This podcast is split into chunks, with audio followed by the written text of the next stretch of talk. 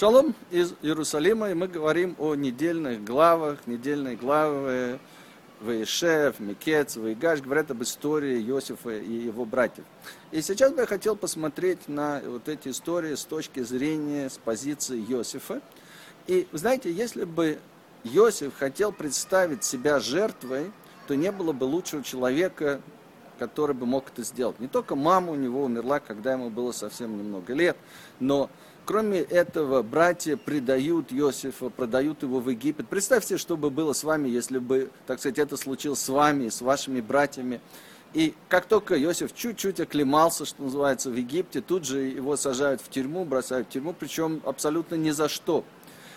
То есть к тому моменту, вот к 30 годам, если бы Иосиф хотел себе представить себя жертвой, то он бы вам рассказал эту историю, вы действительно покачали головой, действительно бы могли сказать, да, действительно, вот он жертва. На самом деле Иосиф не чувствовал себя жертвой. И в чем секрет силы Иосифа? Это, конечно же, очень важно для нас. Дело в том, что когда что-то происходит вот такого подобного с Иосифом, тут сказано, и был Бог с Иосифом во всем. Дальше сказано, что у него был успех. Но дело не только, что у него был успех. Дело в том, что Иосиф чувствовал присутствие Творца абсолютно каждое мгновение, каждую секунду. И как только вот его сажают в тюрьму, опять и был Бог с Иосифом во всем. То есть Иосиф чувствует присутствие Творца в этом. И Иосиф понимает, что если он чувствует присутствие Творца, любовь Творца, то никакая не жертва, а Творец его любит, и это его путь. И поэтому, может быть, странный путь, непонятный путь, иногда болезненный путь, но это путь, который нужно пройти. Поэтому Иосиф проходит этот путь. И когда Иосиф становится вице-фараоном, а это абсолютная власть, это, знаете, э, человек должен был падать перед Иосифом. Если бы Иосиф чувствовал себя жертвой, вот тут бы он всем показал. Он бы был таким диктатором. Почему? Потому что у жертвы есть еще одна очень нехорошая часть – это злость и что я имею право. Ах, это делали так со мной, теперь я имею право делать так с другими. На этом стоит дедовщина. Знаете, вот первый год меня мучают э, в советской армии, да, второй год я немножко оклемался, третий год я мучаю другого. Почему? Потому что теперь я имею право, то, что это делали со мной. Знаешь? На этом все это стоит. Иосиф не стал такого рода диктатором. Иосиф продолжал быть чувствительным, любящим человеком. Почему? Потому что он понимал, что Творец привел его теперь к этой власти. И теперь его задача остаться человеком уже на этой должности, что на самом деле оказывается не менее сложно. То есть он прошел оба испытания.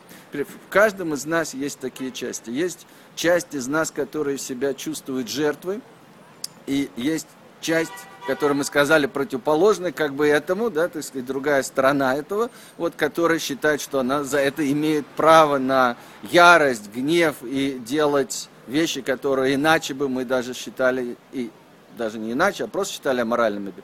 Так вот, очень важно найти в себе эту часть и убрать. Почему? Потому что, ну, во-первых, когда мы чувствуем себя жертвой, это притягивает к нам тех людей, который, вот знаете, вот как вот вывеску повесил, я жертва. Всегда из толпы кто-то выйдет и тебя ударит, да, тебя пнет. Вот, то есть это притягивает насильников, с одной стороны. То есть человек подсознательно попадает в такую ситуацию. Это у психологов известно. Есть так называемые группы риска, что известно, что вот в этой группе с людьми случайно, то есть, понимаете, поставьте это в кавычки, случайно, да, с, с, с, встречаются какие-то происшествия. Причем они всегда не виноваты при этом.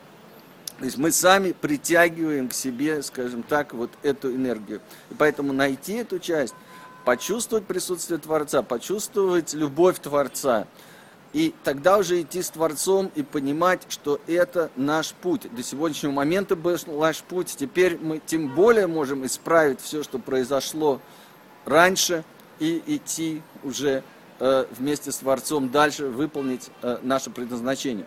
это как бы, что называется, сторона Иосифа. И с этой точки зрения тоже совершенно понятно поведение Иосифа по отношению к братьям. Потому что, вы понимаете, когда мы смотрим поверхностно, как бы нам кажется, что Иосиф братьям мстит. Вот он то их в яму сажает, то их обвиняет в шпионаже и так далее. Оказывается, ничего подобного. Никакого чувства мести у Иосифа нет. А что у него есть? У него есть желание показать братьям, что они с самого начала были неправы по отношению к Иосифу, и чтобы они сделали чуву, то есть чтобы они не только сожалели о том, что произошло, но Иосиф еще хочет помочь им исправить. И все происходит по принципу, который называется мер за мера, Мида коннегит Мида. То есть братья обвиняют Иосифа в шпионаже, то, что он э, шпионил э, по, отношению к отцу, он их обвиняет в шпионаже. Они его бросили в яму, он их бросает в яму. Они разорвали на нем одежду, они сами рвут одежду. После этого Иосиф делает так, что э, Беньямин как бы становится Иосифом, и тот же самый Браза Иуда, который предлагает продать Иосифа, он говорит, я готов сам пойти в рабство за собственного своего брата. То есть Иосиф потихонечку ведет братьев к пониманию, и это происходит, потому что они-то знают, по каким законам устроен мир, что они что-то сделали неправильно с Иосифом. Но, к сожалению, до конца Иосиф не довел, и мы это видим э, тоже нашей недельной главе, когда папа умер, э, Яков, то братья присылают сказать Иосифу, что было неправдой, да, что папа сказал, вот прости братьям. Что это означает? Это означает, что они все-таки до конца не поверили, что Иосиф не имеет никаких плохих чувств к ним, они до конца не сделали то, что называется чуву. То есть они, может быть, и сожалели, но они не до конца как бы поверили Иосифу. И поэтому говорят наши мудрецы, что 10 братьев им пришлось вернуться, это была реинкарнация, переселение души, в 10 праведников и 10 мучеников, о которых мы с вами читаем в Йом-Кипур, мы читаем о них э, также в Тишабаав. Вот, это были братья, которые должны были уже закончить, сделать тикун тому, что э, на самом деле было не отработано.